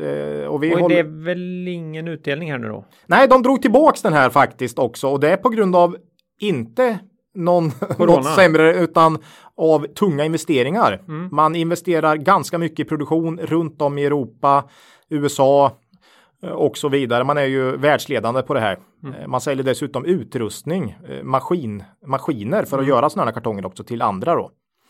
Um, ja, nej, det här, det här caset har bara stärkts under våren och vi är jättenöjda med den här investeringen och kommer ligga kvar så länge värderingen är på de här nivåerna. Vi tycker, mm. vi tycker den bör kunna vara betydligt högre, helt enkelt. Oh. Det, är om, det här är roligt med Hartmann. Oh. Att vi kom in, att vi hittade det här caset i vintras här. Mm. Och att det har börjat leverera bra, faktiskt. Så det. Ja, och det finns mycket... Valuta är en risk. Eh, pappersmassapriser kan ju, men nu har ju de mest gått ner här då. Så det gynnar ju Hartmann på det sättet då. Men ja, el är ju en bas, en ganska viktig insats. Det blir ju också billigt ja, naturligtvis. Så, att, ja, just... så här är det ju att, att el är ju billigt om olja är billigt, mm. kan man säga, för att blir olja, olja billigt så blir kol billigt. Ja. Det blir eh, relativt billigare och det blir billigare att utvinna kol för det går åt energi för det och så. Och hela hela sätt, kedjan sätt, där. Sätter ju mycket på marginalen ja. på, på produktion där. Och, och då det, är det kol och olja man ja. använder, lite så, naturgas. Så. Ja, så, så att eh, nej, det är mycket som går Hartmans väg här faktiskt och eh, det känns som ett väldigt bra bet case här under ett sånt här år också. Mm. Ja, men det här är, en ja. sån, det här är ju en av de här trygga Mm. Eh, trygga. Det finns fan inga trygga investeringar på börsen. Nej, nej. Sorry, men med, med, där vi känner att vi ändå har någon slags känsla för risken mm. eh, i, i den här pandemin mm. som vi har kvar. Ja. Där vi ser att eh, vi tycker att det finns en rejäl uppsida kvar. Och man höjer guidningen. Mm. Det gör ju att man känner liksom att de tror också på att det blir bättre nu liksom eh, än vad de hade trott för bara eh, ett halvår sedan. Så att, eh, ja, nej, Hartmann. Eh, mm. Och det här är ju tillväxten viktig för oss för att vi ska känna det här riktigt långa, ja. långt commitment här. Och där har man ju ökat upp då som sagt. Så att, nej, vi, vi, mm. vi tycker det här känns som ett jätteintressant bolag. Så är det, för någon multipelexpansion kan man aldrig räkna med. Nej, det, det vet man ju aldrig. Det är det där med mm. börspsykologi och det vet vi ingenting om. Nej. Det var Hartmann. Sista bolaget då, för dagen, mm. var länge sedan. Vi får gå tillbaka till sjunde mars förra året okay. för att hitta Loomis. jag, det här är jag alltså... märker nu att det är faktiskt är det varannat bolag i den här podden nu som påverkas mycket och varannat som påverkas lite. lite. Ja. Men det är bokstavsord, det är inte ja, något. Nej, nej, nej. nej. Det är inte. Och Loomis då, det här är alltså, de kör värdetransporter åt en döende retailbransch. Oj, och nu är väl ändå kontanter slut som betalmedel i och med corona, Ola. Oh. Det här begraver ja. vi ganska fort det här caset, eller ah, vad säger men... du? Det är lite roligt för när man slog upp Loomis eh, kvartalsrapport här så på framsidan såg man några eurosedlar och ett kvitto där. det, är liksom det är de här grejerna man inte vill. uh, ja. Nej, men det kanske inte är den framtidsbild som många har. Nej. Uh, framförallt inte svenska investerare nej. och så. Uh, liksom man, det är döende. Liksom. Ja. Uh, och Loomis är också en, en av de här storbolagsaktier som har tappat mest här mm. i raset. Minus fyrtiofem procent. Nästan halverad kurs här sedan årsskiftet då. Uh, Q ett var dock inget större fel på. Uh, intäkterna ökade med sex procent. Ebita plus fyra. Vinst per aktie minus fyra. Så att, ja men hyggligt flat. Det här, är, det här är ju inte något man ofta ser i bolag som har tappat fyrtiofem procent. Nej. Nej. Eh, men det är ju framtiden här, du vet. Ja. Osäkerheten om framtiden som, som, som ligger mm. i aktiepriset. Och eh, under april säger man att omsättningen är ner tjugofem procent. Ja, när jag, ja, rapportreaktionen blev ganska rejält upp. Men nu har det ju aktien börjat tappa. Det är ju lite o- mer orostider nu ja. igen de senaste dagarna. Så att aktien börjar tappa igen då. Men jag var nog beredd på mi- mer ner. Eh, med tanke på hur mycket H och M har, mm. har tappat och sådär. Men eh, minus tjugofem procent. Minskad detaljhandel säger man. Eh, det är ju inte, det är inte svårt att förstå faktiskt. Eh, det är ju det som ligger bakom. Eh, Loomis har valt att eh, ta till ganska kraftiga åtgärder. Inte som B T S här direkt mm. utan man eh, skjuter på alla investeringar man kan göra till framtiden. Man har permitterat och varslat eh, ganska rejält. Man vill parera här då. Eh, vd säger en stor del av våra kostnader är rörliga och mm. vår ambition är att i möjligaste mån parera tillfälligt minskade volymer med, ett, med att snabbt reducera utgifterna. Mm. Eh, vi kan nog konstatera, Claes, att kommande kvartal inte blir jättebra för Loomis. Men frågan är om marknaden har tagit ut för mycket här. Sett till den långsiktiga intjäningen helt enkelt. Ja. Du och jag är ju... Kollar man på liksom... Vär, jag tror Norden är ju inte riktigt representativt för det här med kontanthantering. I många delar av världen ökar ju kontantmängden faktiskt. Ja, jag, jag, hittade, jag hittade en tjugo i min plånbok här sistens när jag letade efter ett kvitto. Och tänkte, vad fan gör det? Vad gör den här? Ja, ja. Var, kom, var kom den ifrån? Ja. Jag kan inte relatera. Jag har ju inte betalt. Nej. Jag har inte betalt någonting med... Nej, jag, jag använder ju inte ja, pengar längre. Du har ju Swish också då. Ja, som ja, har men, löst ja. den sista, sista pusselbiten på något ja, sätt. Ja, i och med att barnen numera också har Swish så har ju sista behovet ja. av cash ja. försvunnit. Nej, men jag, vi tror ju inte att kontanter kommer dö här. Och vi, vi tror ju det kommer vara en förkrossande majoritet av alla transaktioner i världen. Ja. Som görs med kontanter under alltså, lång tid framöver. Det, man måste ju förstå att i många länder har man ju oerhört lågt förtroende för institutioner, mm. inklusive banker. Mm. Man vill ju ha sina pengar själv i mm. näven liksom. Mm. Ja. Och då, då blir det inga betalkort. Nej, eh, så att Norden känns, det, det är inte representativt, men man känner ju instinktivt att det är fel på något sätt. Eh, mm. Men eh, nej, vi, vi tror Loomis har en mycket att göra framåt, mm. helt enkelt. Eh, man har också en fantastisk historik här med höga ensiffriga tal då vad gäller omsättningstillväxt och en stadigt förbättrad rörelsemarginal. Vinst per aktie har ökat med i snitt tolv procent per år senaste tio åren. Eh, ja du, post-corona, om de kommer tillbaka till sina vinster de hade innan, så mm. bör man kunna göra över tjugo kronor i vinst per aktie igen. Då har vi cirka P tio elva här nu. Eh, ja, det, nej, det börjar bli billigt, men eh, frågan är här om det är till... Alltså, jag vill gärna se P, ja, kanske inte Ferro Nordics fyra fem mm. här, utan man skulle gärna vilja se P sju åtta för att mm. känna att, för det blir tufft här nu i närtid. Ja, ja. För att man ska vilja ta den så vill man kanske ha rejäl rabatt, om du förstår vad jag menar. Mm. Uh, mm. Oh, men det måste vara... Fan, jag skulle inte vara den investeraren som sitter på det investerarmötet mm. och, för, och förklara varför du återigen då ska försvara Loomis i fonden eller i, mm. Mm. i förvaltningen här. Mm, nej. Någonstans så... så ja, men skitigt och köp något av de där nya hypade... Ja. Storytel till... Ja. Mm. Ja. Vi tar in lite Tesla istället. Jag, jag skiter.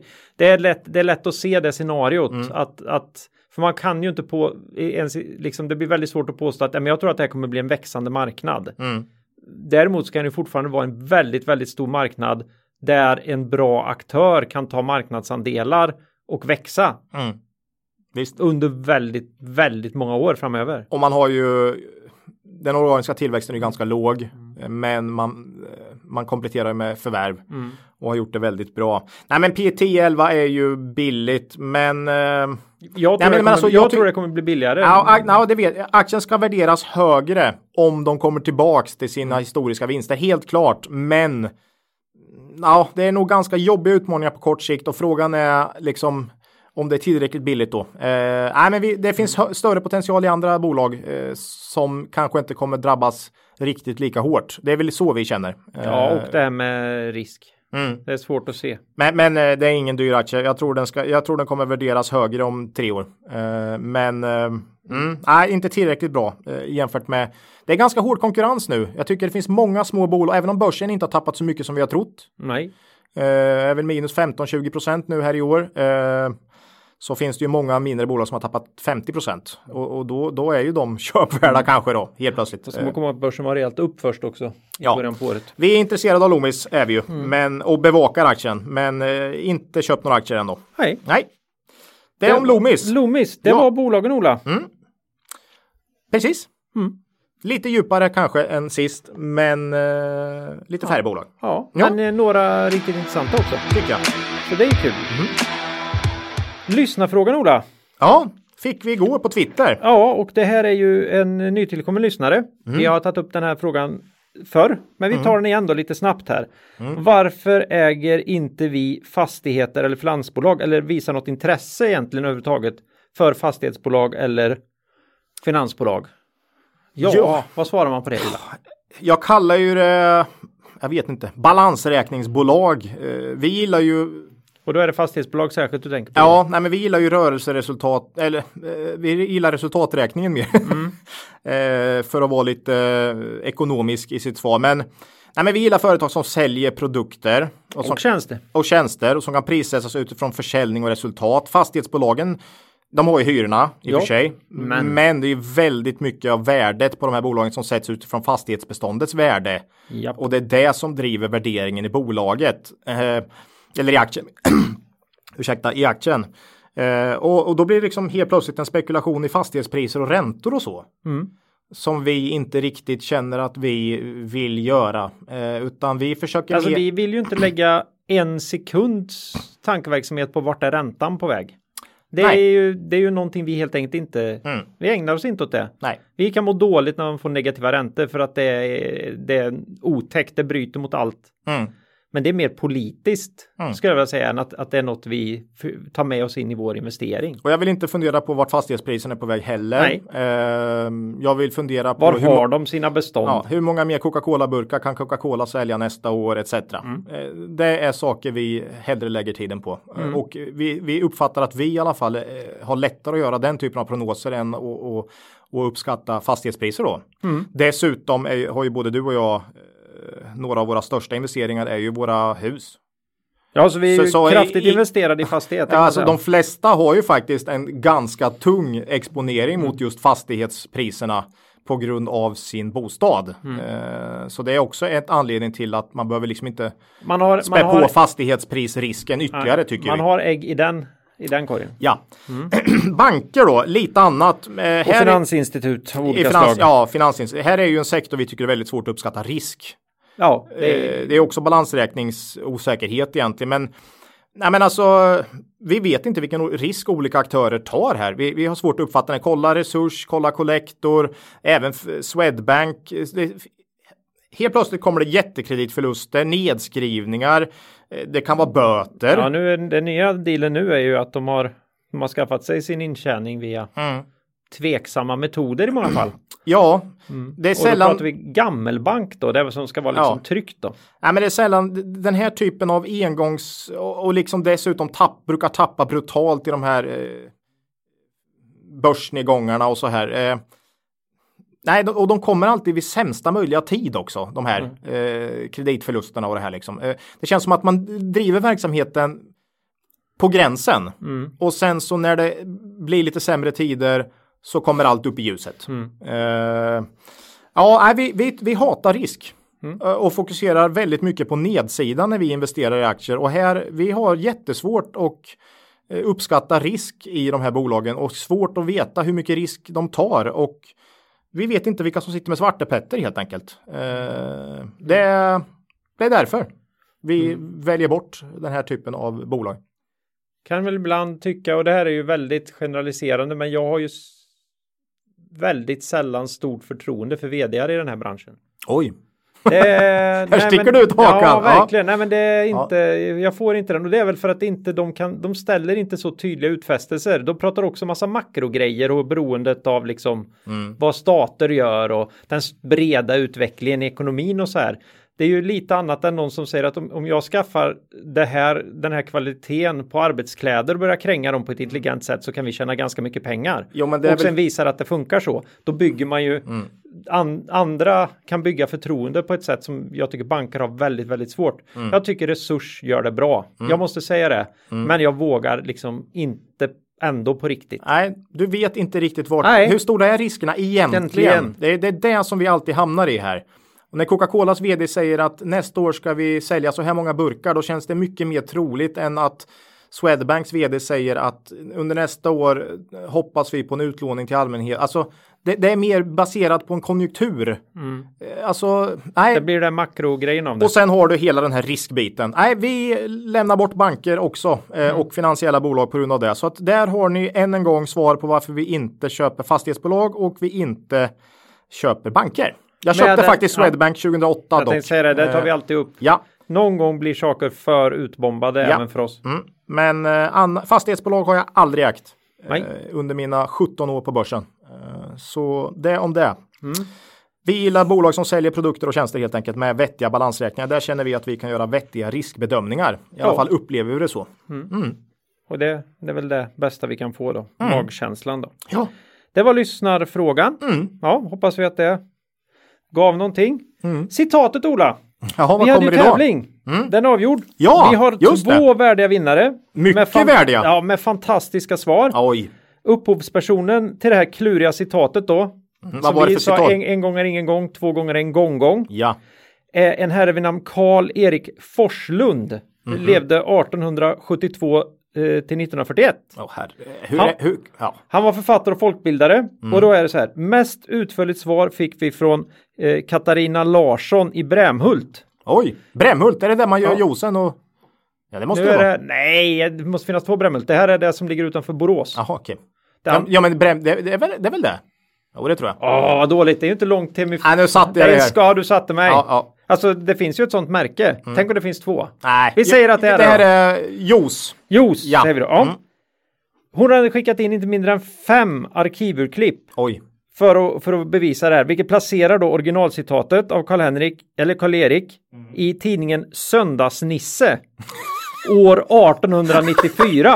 Hur är och det var, möjligt? Och, då var, och det här, det är originallydelsen. Ty en gång är ingen gång, men två gånger en gång-gång.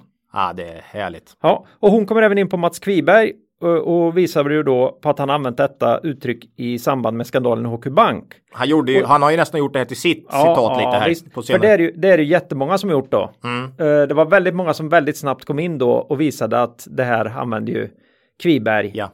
Det, det tog vi ju också upp lite grann. Vi visste att Kviberg brukade, ha, ha, brukade använda det här, men var han först så att mm. säga. Nej, det, det var det som var mm. ut, utmaningen här då. Eh, ja, vad kul! Ja, så det är många som har gjort det men inte hittat tillba- vidare bakåt till ursprunget då. Mm. Det har ju då både rätt svar då mm. och betydligt mer info om Mats Kvibergs flitiga användande mm. har vi fått ifrån Lars Lindgren också. I, i Saltsjöbaden. Okej. Okay. Han Härligt. Hade ju mycket att förtälja om Mats och uttrycket kan jag säga. Mm. Eh, det är väl spritt i finanskretsar sedan många år. Men Mats verkar ju vara liksom själva navet i den här spridningen. Och Lars kan intyga att han haft en kollega på Nordstjärnan som flitigt använde uttrycket. som, som den här kollegan då hade plockat upp från Mats.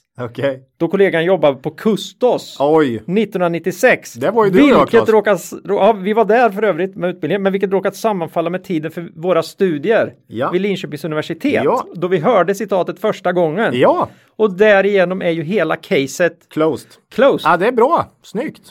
Uh, jag blev helt upphetsad här. Men det, det, ja, det är grattis. Jätte... Vad ska de här två få? Grattis och tack säger vi till Karin och Lars. Ja. De får ju av oss två stycken, eller varsitt taffligt signerat exemplar av The Most Important Thing. Ja, av Marks.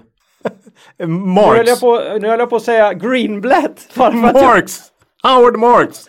Jag höll, jag höll på att, att säga jag... Joel Greenblatt. Ja, ja, nu, nu, nu satte du mig på grund ja. Av hela den här Magic Formula-grejen, ja. Ola. Howard Marks. Mm. Oh, det, det där kommer det jag klippa. En, my, det där kommer my, jag klippa. Det, av Howard Marks. Ja, mycket bra bok. Den har säkert ja. Båda de här eh, ja, det är klart de har. Personerna läst. Men, men eh, nu kan de få den med våra små si, kråkor i. Kråkor i. Mm, vi älskar ju den här boken. Man kan ge bort den också som present. Ja, det kan man göra. Men ge bort era, ert andra ex då. Så. Ja, just det. Ja. Behåll den här då. Mm. Mm. Mm. Eh, och då är det så här att så fiffigt att ett nytt citat då. Mm. Eh, fick vi tips, eh, Lars tipsa, tipsa oss om ett nytt, nytt citat här. Till i, den här I, i sitt utförliga svar. Okej. Okay. Uh, och tänkte att det kunde bli bra här, för det här är mer i skolan uh, roligt. Okej, okay, ja, ja. Uh, och så här sa då finansanalytikern Peter Malmqvist i december tjugoelva. Ja, det är ju en finansanalytiker. Ja, under ju... kategorin varför ska man inte lyssna på finansanalytiker? finansanalytiker. Okay. Och då sa han så här då i december tjugoelva. Mm. Jag trodde Stockholmsbörsen skulle upp ungefär tjugo procent i år. Istället har den gått ner nästan tjugo procent. Men jag är ändå positiv inför tjugo tolv. Det mesta har gått åt rätt håll under tjugoelva. ja, alltså spåbörsen är ju, det, det är ju så. Det, och dessutom kan man inte hänga någon heller, för alla vet att det är omöjligt, men ändå fortsätter ja. Alla. ja. Jag vet ja. Inte, man kan läsa om det här i Kahnemans bok Tänka snabbt och långsamt. Jag vet inte om det heter Kompetensvillan. Nej. Eller något sånt där, där det, det är så... brutalt att experter inom sådana här områden som helt enkelt inte går att spå. Mm. Eh, eh, ja, de, de själva har ju så många, otroligt många förklaringar till varför det inte blev som de trodde, men att de fortfarande på något sätt går omkring och tycker att de är duktiga på det där. Mm. Det är liksom omöjligt att själv se igenom att det här är ju helt, det är helt godtyckligt. Jag, det är ju slump det här. Jag kan lika kasta All pil. Statistik visar att det är en slump och att en apa klarar det bättre ja. Genom att kasta pil. Mm. Men ändå så, så fortsätter man då att, att gissa framtiden. I den här podden brukar vi säga att vi spår aldrig börsen. Vi köper aktier när vi tycker de är tillräckligt lågt värderade och sen så får man helt enkelt vänta. Mm. Mm. Den är jätte, det var ju roligt tycker jag. Mm. Tack så jättemycket för det, Lars. Mm. Då närmar vi oss äntligen slutet för det här avsnittet. Ja, det här tycker jag var trevligt. Mm. Mm.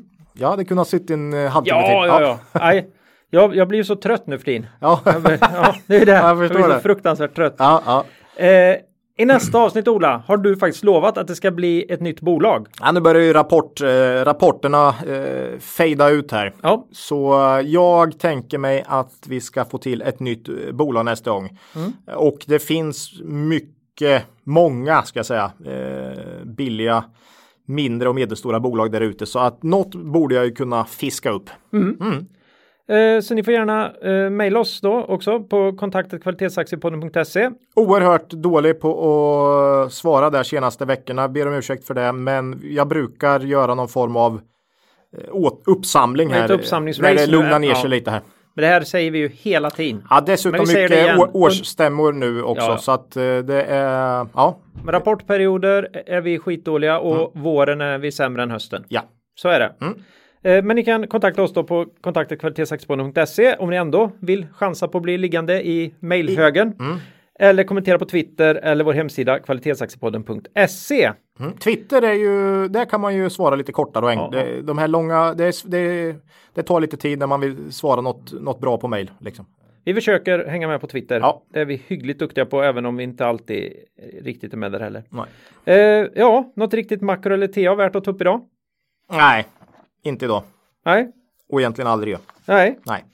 Så, så är det väl. Ja, jag hade tänkt att dra någon grej om det här, att jag tycker att det här, när man äntligen då ska få ut och resa lite igen, så kommer man med ett amerikanskt längdmått. Jänkarna har ju liksom alltid mätt i hur långt är det dit? Ah, it's a two hour drive. Mm.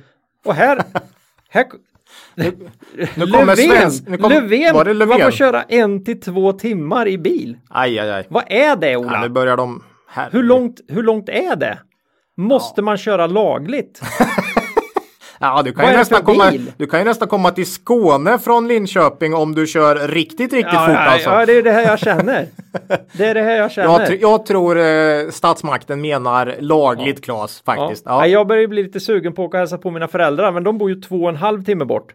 Så jag tänker, jag kör allt jag har. Ja. Och sen, sen när två timmar har gått. Sladdar runt ja, Jönköping. Ja, ja, och sen, och, och, ja. och sen ute i skogen där någonstans. Då, då, då ringer larmet som jag, som jag startade när jag körde. Liksom, pip, pip, pip, två timmar. Då är det två timmar. Då ja. ställer jag bilen. Så får jag sätta på mig vandringsryggsäcken och gå sista. Det får bli så. Ja.